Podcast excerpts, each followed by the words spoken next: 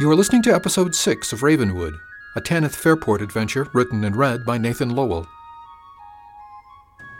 Chapter 10 A Wing and a Prayer. Frank knocked on the door. You ladies okay in there? Tanyth opened to look up at him. So far, so good, but do you think they're gone? Frank shook his head. I doubt it. They rode off making a lot of noise, but it died out awfully fast. That one guy was counting houses and kept looking to see who else was around. Tanyth sighed. That's what I thought, too. She pointed to the men heading back to the quarry. Why are they leaving? Frank scrubbed the back of his neck with one hand. Because they don't believe there's any danger, and William's not here to tell them to stop work for the day. What? Tanyth was shocked. Frank just shrugged. Amber roused herself and climbed the short steps out of the door. Let me try to talk to them. She scampered across the grass and shouted to get the men's attention. They stopped and waited for her to catch up. They talked for a very short time, but the foreman, a burly man who was leading the crew, just shrugged and pointed at the sun with his thumb. They don't think there's a problem, do they? Tanyth spoke quietly, but Frank heard her well enough. Amber waved her hands in the direction of the pike, and Tanyth could hear her voice, even if she couldn't make out the words. They didn't see it, so they don't know. It's the first time we've had this kind of problem here, so I don't know that I blame them. She looked up at him. You do think they'll be back, don't you? Yes, Mum, I truly do. So what do we do? Frank scrubbed the back of his neck again. Well, the plan was for the women and children to take to the woods and hide. Ain't nothing in the houses or barns worth losing a person over. How long do you think before they come back? Frank turned to look at the pike and then glanced up at the sun. I'd give 'em about an hour to let things calm down here, and then they'll come back fast. You think they'll knock on the front door next time? Frank shook his head. Depends on what they think is here. Most of the quarrymen looked on in amusement as Amber continued her argument with Jakey. Jakey, for his part, merely stood his ground and shook his head, a truculent frown on his face. Do they know about the team, do you think? Frank sighed. If they don't, they'll find it as soon as they look in the barn. What else is valuable here? Food, tools, shelter. Frank ticked them off. This would make a handy bandit camp. Rather exposed for a bandit camp, isn't it? Depends on where they do their banditing. Frank paused, but probably so. Amber lost her argument with the quarrymen, and Jakey waved his crew back up the trail toward the quarry. Frank spit neatly in the grass beside the house. Amber came back to the house, fury written on her face in scarlet hues. They said we should all just calm down and stop seeing boogeymen under the beds. She turned to Frank. Can you get the horses and take 'em up to the quarry? I'll round up whoever's left down here, and we'll go up there, too. If they follow us up there, then at least those lunkheads won't be able to argue about the threat. Frank nodded and headed for the barn at a brisk walk. Amber turned to Tanyth. Can you help me gather everybody up, Mum? You knock on the doors on that side. I'll get these. Have everybody meet at the lane to the quarry, and we'll scoot. Tanyth nodded and started around. There weren't that many houses, and in a matter of a few minutes the women and children were headed up the path, following Frank and the horses. Tanyth and Amber stood at the end of the lane, watching the small party heading up into the woods. Amber counted them off as they went. That's all of them, she spoke quietly, except for Thomas and William. Neither woman speculated on where the two men might be. Thomas was off in the forest somewhere, tending his snares and hunting small game to augment the village larder. They both knew that William was likely back in the forest somewhere, chopping wood. Neither of them wanted to think too much about that. As the noise of the women and children receded into the forest, Amber turned to Tanyth. Do you remember the other morning, Mum? You said a prayer to the All Mother. She spoke softly, tentatively. Tanyth looked at her curiously.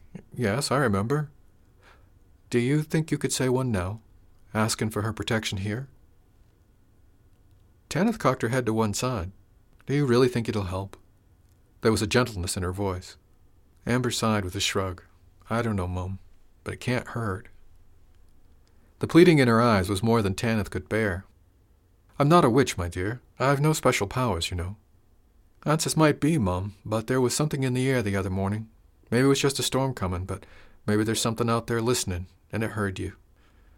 I'm not too proud to ask for help right now. Tanyth smiled.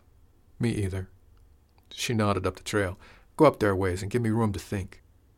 Amber scampered a few yards up the trail and took shelter on the verge, leaving Tanyth standing in the path where it emptied into the back of the village. Tanyth planted the heel of her staff and leaned on it. She closed her eyes to focus on the area around her. The earth, the sky, the fire, the sun, and the water cursing in the hidden rivers in the ground. A sense of calm filled her, and the strength of the earth itself seemed to flow up the length of her body, through the soles of her boots, and along the path of her staff. She opened her eyes and raised her arms as she had the day before, facing the north as she started with the earth. I call upon the guardian of the north, keeper of the earth, bones of the world, to guard this passage against those who wish us harm, and ask that they do not pass. She turned face out over the village, arms outraised, and the heat of her belly pulsed in time with her heart. I call upon the guardian of the east, keeper of the air, breath of the world, to guard this passage against those who wish us harm, and ask that they do not pass. She turned to face the woods to the south. I call upon the guardian of the south, keeper of the fire, life of the world, to guard this passage against those who wish us harm, and ask that they do not pass. With each repetition, a tautness gripped the air, and while her voice was no louder, it seemed to echo in her body and in the air around her. She turned to the west, looking up the path, and repeated one last time I call upon the guardian of the west, keeper of water, blood of the world, to guard this passage against those who would do us harm, and ask that they do not pass. She completed the circle by facing north once more. I ask in the name of the All Mother, I ask in the name of the All Father, guard us from our enemies. They will not pass. She stabbed her staff into the ground and leaned on it as the emotions washed through her and left her weakened and all but panting in exertion. Very pretty, Mum. Very pretty indeed. The man's voice came from the direction of the village, and the leader stepped around the corner of the nearest hut. He clapped his gloved hands in mocking applause. But do you really think your earthy mumbo jumbo will have any sway over us?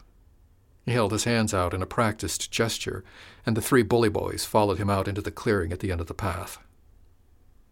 Tanyth whirled at the sound of his voice and stood there praying that Amber had the sense to run. The world around her took on an unnatural clarity, and somewhere inside her the anger welled up. There is nothing for you here. She said it quietly, but the words echoed in her and fairly crackled in the air around her. Ah, but there you're wrong, mother, for there surely is a garden to be plowed and seeds to be planted. He leered with a suggestive roll of his hips, and his men chuckled at his not so veiled threats. No. The word snapped in the air, a blow to the heart, a stone in his path. The leader laughed easily and motioned one of the thugs forward. He crossed his arms on his chest and lounged comfortably against the logs of the hut as if it were the wall of his favorite tavern. Don't be foolish, Mum. Surely you don't think one small woman can stop even one of my men?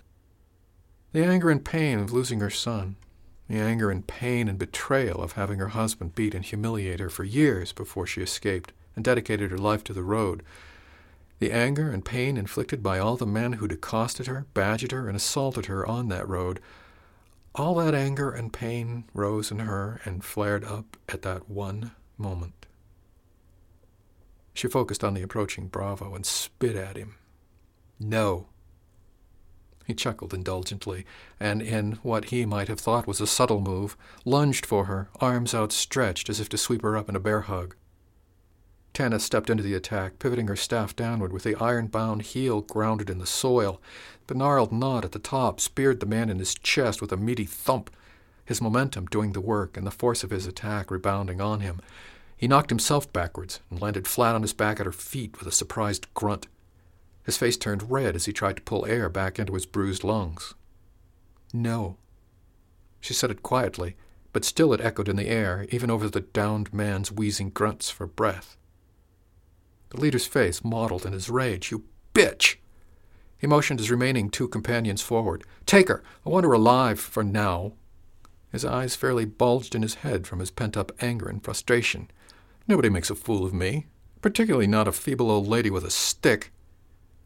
The two men drew swords and spread out to give each other room to swing. Their faces held murder and worse, but Tanyth scowled at them. No. Once more her voice carried to the forest and seemed to echo among the boles of the trees. The two boyos glanced at each other and chuckled uneasily, but moved in smoothly and slowly, separating even more as they cautiously approached the woman in their path. No. She hissed the word with every fiber of her being. Oh, come now, Mum. The one on her left spoke gently, as if to a spooked horse. You don't want to hurt us, and we sure don't want to hurt you. Why don't you just put down the stick, and we'll all go talk to the boss, nice and calm like, yeah? Tanyth glared. No! The word lashed out at the two men, even as they lunged forward together, clubbing at her with the flats of their swords. She dodged quickly backwards and swung the foot of her staff in a short, vicious arc with a chopping upward motion. The man on the left dodged what he believed was a blow to his face, but the iron caught him where his fingers wrapped his sword's hilt.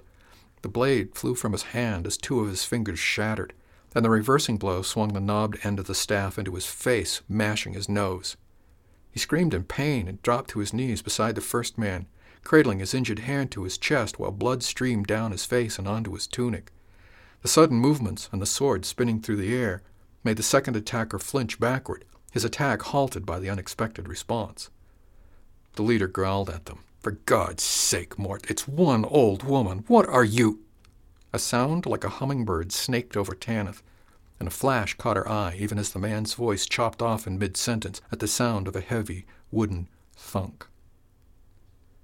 Tanyth spared a glance at the leader and saw him staring at the shaft of an arrow sunk into the wood of the hut less than a hand's breadth from his head. It still quivered from the force of its flight. Behind her, Tanyth heard Thomas's quiet voice. No. The remaining attacker looked over Tanyth's shoulder and lowered his sword, arms outstretched in a gesture of surrender as he slowly backed away. Tanyth glanced over her shoulder to see Thomas standing in the path, bow drawn to his ear, wicked edges of a hunting broadhead gleaming in the afternoon sun. She turned back to face the attackers. No. She said it quietly this time, but the word was final, inevitable as the rumble of thunder that follows lightning's flash. The leader's face had drained of color as he realized how close to death he stood.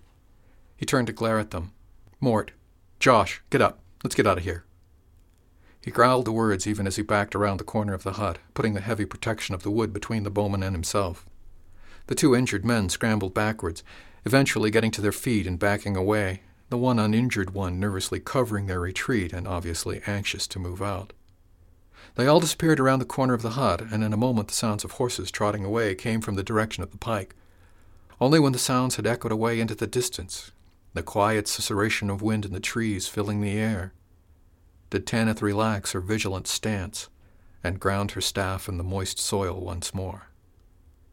She heard Thomas's light step and turned to thank him with a smile. His face was painted with concern. Are you all right, Mum? They didn't get to you, did they? I'm fine, Thomas, thank you. In spite of her protestations to the contrary, her voice quavered a little, and she had to lean on the staff more heavily than she might have preferred, just to hold herself up. You think they'll be back, Mum? She considered it for a moment. I hope not, Thomas. I hope they'll keep riding and look for some easier pickings. She looked at him. And they'll have to heal a bit before they take on too much. It's hard to swing a sword with broken fingers. Thomas grinned and reached down into the weeds at the edge of the track. He pulled up the man's dropped sword. Harder still when you don't have it, Mum. She smiled. There's that as well. They stood and listened for another moment.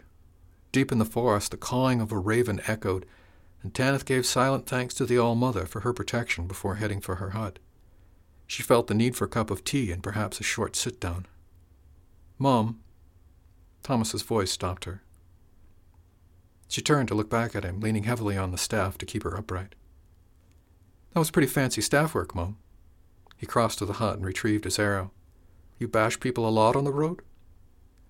A smile made the question part jest, but his dark eyes underscored his seriousness. Tan aside and looked at her feet. Too often. She took a deep breath and looked him in the eye. Too many men think a woman alone is helpless. Too many see it as their right to teach her the error of her ways. When I left my husband, left my home, I made a promise to myself that he would be the last man to ever beat me. She wasn't smiling. She felt weak, slightly sick. Thomas didn't flinch from her gaze. And was he, Mum? She snorted a laugh and shook her head. No, but he was the last one who got away with it. She grinned fiercely at him, pulled the staff up, and twirled it once before planting the iron shod foot back in the sod. I've carried this staff, or one like it, for twenty winters. I've learned a thing or two about using it along the way. Thomas nodded slowly. Tanyth felt like he weighed her words in a way that betrayed his depth. He nodded respectfully and offered an honest smile. In the King's Own, they taught us that no farmer with a stick was unarmed. They grow up with a hoe in their hands.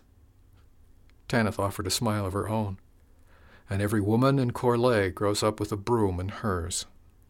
She cast an appraising look at her staff. This one's just lacking the bristles.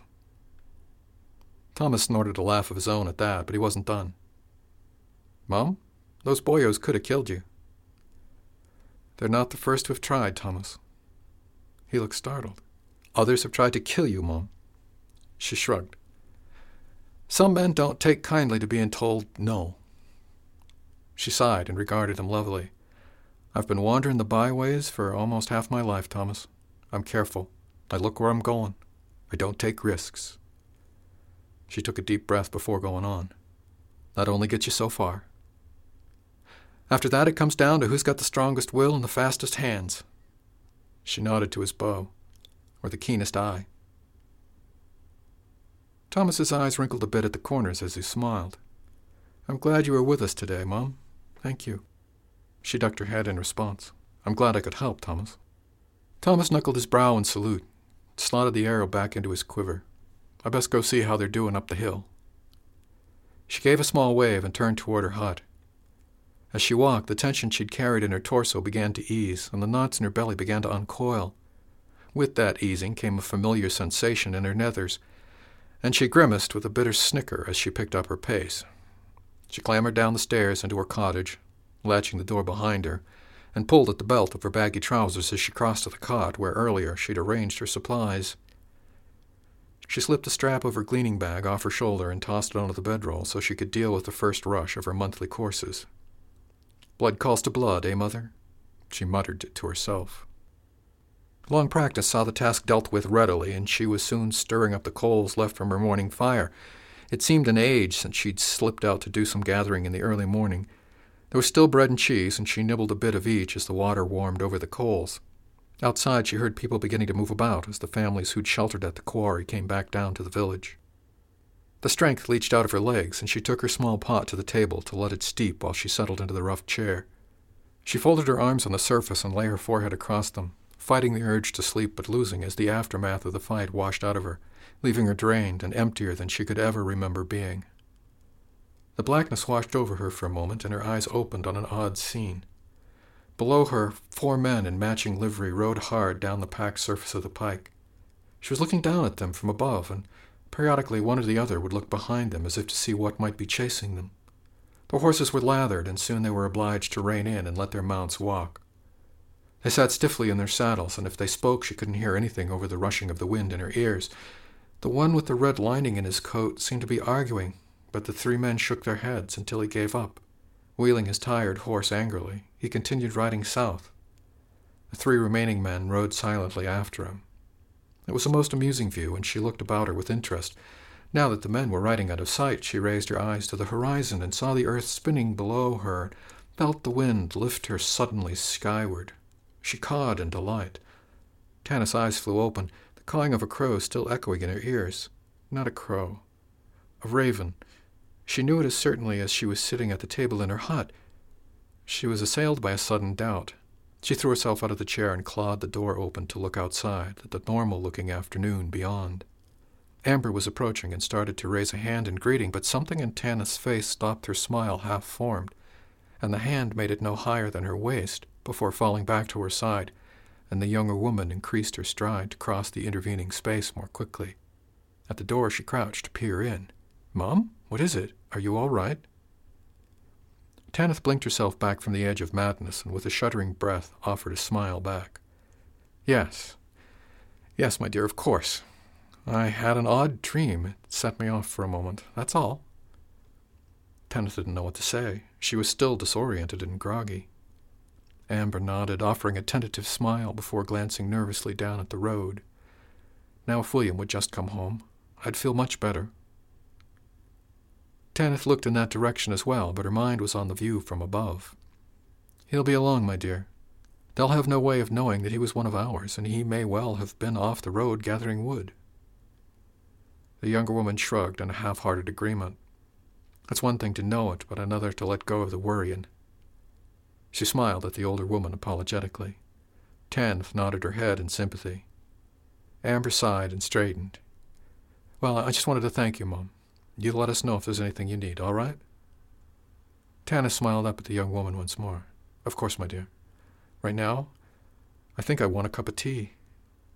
Amber grinned and gave a little wave before turning back toward her own hut. Tanyth left the door open for the light and returned to the teapot on the table to fortify herself with a hot cup of tea before she looked into finding something for lunch.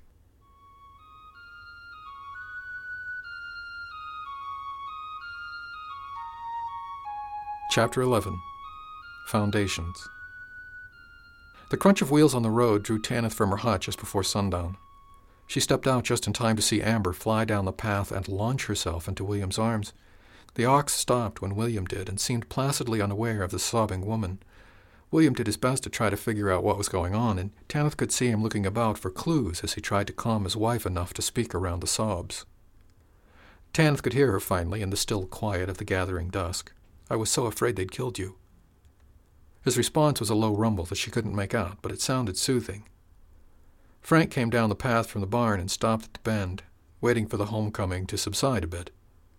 He saw Tanyth standing in front of her hut and nodded once respectfully. When William managed to untangle himself, he clucked to the ox and started his way toward the barn, holding Amber around the waist and looking curiously from her to Frank to Tanyth and back. As they approached the top of the bend, Tanyth fell in and walked along behind. William spoke to Frank. Evening. Big doings while I was out? Frank gave a kind of sideways bob to his head. There was a bit of excitement around midday. Riders came and started to make trouble. William looked at Amber. And you thought they'd found me on the road and killed me? Amber snuffled a little. We didn't know. That was the worst part. She hugged him around the waist as they walked, almost knocking him down. He raised his eyebrows at that. So you'd rather known that I was dead than just late. Caught them all funny and helped to break the tension. She reached back and slugged him on the shoulder. Don't you make fun of me, you beast. She hugged him again. You know what I mean. Frank stepped out of the path to walk alongside, and the strange parade continued on to the barn. William looked at Frank over the ox's back. Anybody hurt? Thomas's voice came out of the gathering gloom. None of us. He stepped out from behind one of the huts and fell in beside Tanyth at the rear. William nodded. I can see I need to get this story in order. Let's get Bester here settled with a feed bag and see if I can find a cup of tea. You can tell me from the beginning. They walked about three more paces before the not knowing got to him, and he turned to Thomas. Did you get into a scuffle with them? Thomas shook his head. Mother Fairport did. Tanyth started to object to the honorific, but the stricken glance that William shot her over his shoulder stopped her. You? William's eyes were round in surprise, and Tanyth saw him measuring her anew with his eyes. She gave a little shrug. That was mostly by accident. William stared hard, not knowing if he should believe her or not. In the end, he twitched his stick against the cart's tongue and picked up the pace. Hup there, Buster. We're almost home. William refrained from asking any more questions. He backed the ox cart around to the woodshed and dumped the load into the growing pile there, ready for cutting and splitting for winter. The cart went under the shed roof, and Bester waited patiently while William released the harness and led him into the box stall at the front of the barn. With the ox fed and watered, William turned to the small audience gathered at the entry. So, what happened? Frank started telling the story. Four riders came in just about mid morning, wanted water for their horses. The boss kept Amber busy by the house while the others tended to the watering, but they was counting noses and houses the whole while. How long they stay? Better part of an hour, putterin' and fetchin'. Long time for four horses, even allowin' for Riley and me having to fetch it from the pump. He paused. About the time I figured something would break open, Mother Fairport here marches down from the quarry trail, big as you please, and plants herself next to Amber. The boss man wasn't too pleased with that, so he rounded up his boyos and they headed on down the pike. William pursed his lips and thought for a moment. Then what happened? We called the boys down from the quarry when it started looking dicey, but they got here just about the time the riders headed down the pike. Frank nodded at Amber and Tanyth. These two figured they'd be back. I did too, but Jakey figured we were getting panicky over nothing. He wouldn't listen to me. Even Amber had to go, but he shrugged it off and went back up the hill. William pursed his lips and looked at his wife. They wouldn't listen to you. Amber shook her head. No, I talked to Jakey and Carl both, but they just said that there was nothing they could do and daylight was burning. They went back up to the quarry. William pondered that. Can't say as I blame him from what it might have looked like at the time. He sighed. Then what? Frank described how they'd rounded up the kids, women, and horses and taken the whole lot up to the quarry. William turned to Tanyth. But you stayed behind, Mum. Tanyth shrugged and rested her weight on her staff. Amber and I were the last ones up the trail. We wanted to make sure we got everybody out before they came back. We almost made it, but they came back too quickly and surprised us. Their leader started threatening and wouldn't leave us alone. One of them rushed me, and he ran onto the end of my staff. It winded him pretty good.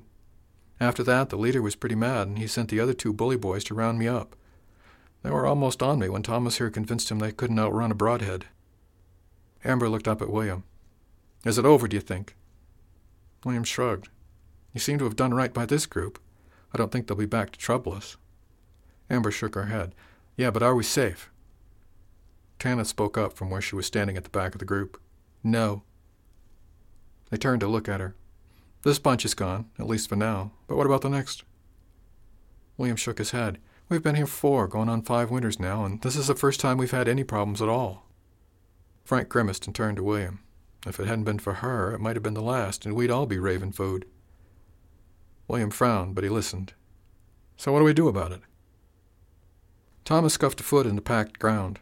We've too much invested to move lock, stock, and barrel, but might make sense to build a cache up at the quarry. We'd have been fine if we'd all just run up there, but the stores are all here. Frank agreed. The end of the track is a logical defense point. The quarry itself is just that much further along. Anybody moving up the track would have a hard time of it. Thomas turned to Tanyth. Do you have any ideas, Mum? What can we do to make the village safer? A bolt hole at the quarry is good, but that'd take time, and it won't be long before winter's on us. She thought for a few more moments. Having a bell would be a start. She smiled at their looks of incomprehension. William frowned in consternation. Where would we get a bell way out here, Mum? Just hang a piece of iron on a rope so you can bang it. Sound would carry up to the quarry, and you wouldn't have to wait for a runner to go up and come back. Won't be pretty, but it'd be loud enough. Frank grinned, and having an alarm ringing like that would give somebody thinking of trouble something else to think about. Amber grinned and nodded her agreement. That'd be a help. William gazed at Tanyth. A start, Mum. What else do you think? An inn. Some place where travelers could stop and not look at the houses and get ideas. William tilted his head quizzically. An inn, Mum, with food and rented rooms? Frank perked up a bit, too. And beer? She smiled. Well, perhaps a bit of beer. She paused before adding, to those who can pay for it. William looked troubled. That's a lot of work, Mum, running an inn. Start small. A common room, kitchen, hearth. Rent out space by the fire for a few coppers a night. The mother knows I've spent more than enough nights on a floor like that myself over these last twenty winters. William still didn't look convinced. How'd that help keep us safe, Mum? She looked around at their faces. It makes the village look like something other than a collection of huts in a wide spot on the road. People react to that, and having a big solid building where people can gather and defend, that's different than having a bunch of small buildings that newcomers can get the wrong idea about. Besides, she smiled, once you have an inn, then people might want to come and live here and work in it, and it'll be something that'll tide you over until spring, too, when you can't quarry. Amber added an obstacle of her own. That's well and good, Mum, but who's going to run this establishment? Nobody answered directly, but they all looked at Amber. What? She looked around uncertainly. You're not thinking that I can run an inn? Nobody answered. Are you? Tanyth nodded gently. I think you'd make the perfect innkeeper, Amber. That's crazy. What do I know about running an inn? Amber shook her head in exasperation and turned. I've got hungry kids to feed. You are all welcome to come along, but this is foolish. She turned and stalked out of the barn. William looked at Tanyth with an I told you so look, but Frank was eyeing the older woman speculatively. What else do you think, Mom? She thought for only a heartbeat. You better name this place before somebody names it for you. William looked startled, but Frank nodded. I've been saying that for the last two winters. He turned to look at the younger man. Why haven't we picked a name, William? William frowned. I don't like the names people picked out for us. He said it in a low grumble. Come on, let's go get some supper. He followed Amber's path out of the barn without looking to see if anybody were following him. Tanyth watched him go with some amusement before starting to follow. As she walked out, she turned to Thomas, who had fallen in beside her. What names have they offered? Thomas smirked. Well, Clayton was one, but that's not the favorite. What's the favorite? Frank spoke from behind him. Mapleton. She looked over her shoulder. Mapleton? Named after him? Frank chuckled. Yes'm. He hates the idea, but most folks here like it. He just won't stand for it. Tanyth looked at Thomas. Do they really like it because it's the right name, or are they just twitting him about having a town named for him? Thomas shrugged. Don't know, but it's been a running argument here for the last two winters. They trooped along in William's wake and took advantage of Amber's hospitality by lounging about her hearth and feasting on fresh tomatoes, hot bread, and strong cheese. William seemed lost in thought, but Amber had already apparently forgotten the conversation about being the innkeeper, even as she proved her skill at hospitality by feeding them all, along with her own kids and a couple of the other children. Sadie provided the breads, and the mood was quite festive considering the darkness that had swept across them during the day, or perhaps because of it. As the meal wound down, the extra children trundled off, and the rest curled into snug beds and were soon asleep. Conversation lagged for a bit before Sadie, bird bright and looking for an answer, moved on to the next subject. So, what's this about an inn, then? She looked back and forth between William and Tanyth, waiting for an explanation, but it was Frank who spoke up. We were talking about ways to cut down the risk of unpleasantness like today. Mother Fairport here says she thinks we ought to have an inn. Sadie looked at Tanyth with a wide eyed smile. That's a wonderful idea, Mum. Why do you think it'll keep us safe? Tanyth shrugged. It's harder to ignore an inn, but also if the place has an inn, then it's harder to figure nobody'll notice if you get up to mischief. She indicated the houses around with a nod of her head. This village is like any of a hundred others in wide spots up and down the road. Easy to think nobody'll notice if there's trouble, and you'd probably be right. Sadie turned to William and Amber. You don't like the idea, Amber. They want me to be the innkeeper. Amber sounded aghast by the idea. Sadie shrugged, unfazed. That sounds about right. You do all the greeting at the dooryard now. Might as well have an inn to go with it. And what do you think of this, William? He shrugged. I think she's got the right of it. We'll be safer if we're bigger, and having an inn would at least make us look bigger. Sadie looked at Thomas and Frank. And what about you two? Thomas shrugged. I think it's a good idea. Frank nodded. I think so too. Might get more people to come live here. It'll give us a bit of an income that's not dependent on clay. Okay, so what's the problem? She looked pointedly at William. He saw her looking from the corner of his eye, but didn't look up from the bowl in front of him. It'll take time and money we don't have. Frank spoke up. That might if you're thinking about something like one of the inns in Overton, Will, but you've seen the inn at Mossport, and I know you've traveled enough to have slept on tap-room floors yourself. He gave a grudging nod. True, and we could probably build something better than that poor excuse for an inn at Mossport. But where do we get the materials and labor? Frank shook his head. That's the least of our problems. We've got enough good timber right here to build another building as big as a barn without clearing more than we'd need for next spring's garden as it is. William sighed. We really need a smith out here if we're going to do this. Thomas cast a disgusted look at him. Now you're just finding rocks on the sand. We don't need a smith. We need a barrel of nails and some hinges for another door or two. William shrugged. If we could make 'em, it would be better. Frank snorted. Better, but not needed, and we'll have Jakey's crew laying about until spring in another few weeks. We only have one more trip this season, and then we won't quarry any more until spring. That's still plenty of time to settle a frame and put up a roof. Once that's in place, we can work on it even after snow flies if need be, but I bet we'll have it done before the solstice. What about the kiln?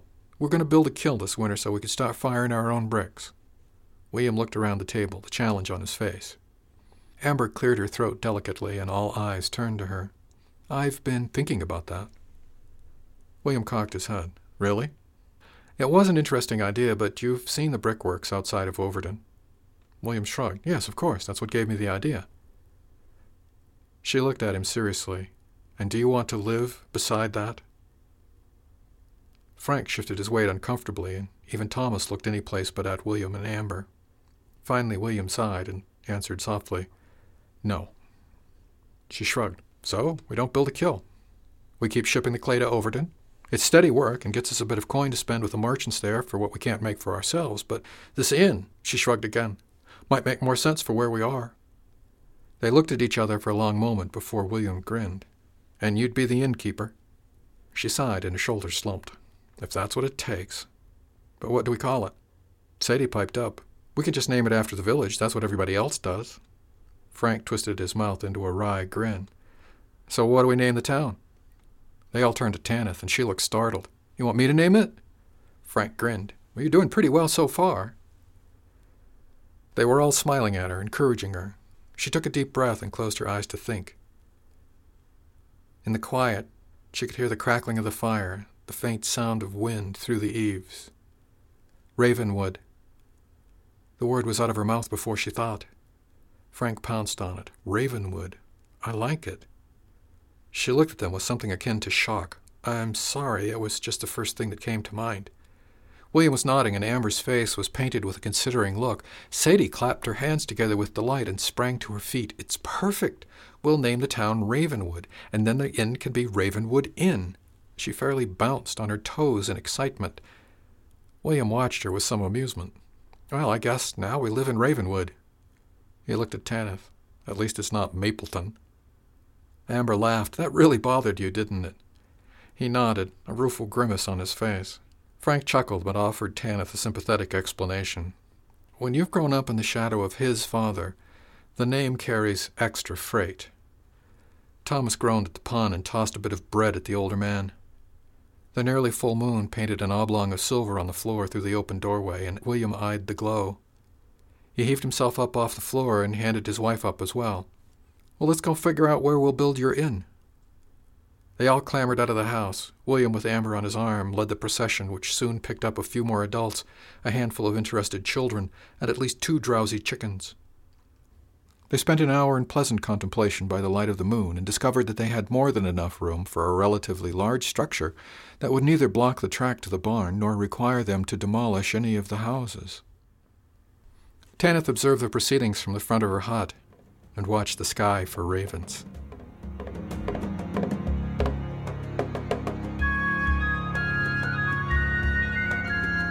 Thanks for listening to Ravenwood, a Tanyth Fairport adventure. Music is The Hill, composed and produced by Ivan Chu. Find this and other works by Ivan Chu at www.archive.org. You can learn more about the composer and his works by visiting his blog at myrightbrain.wordpress.com.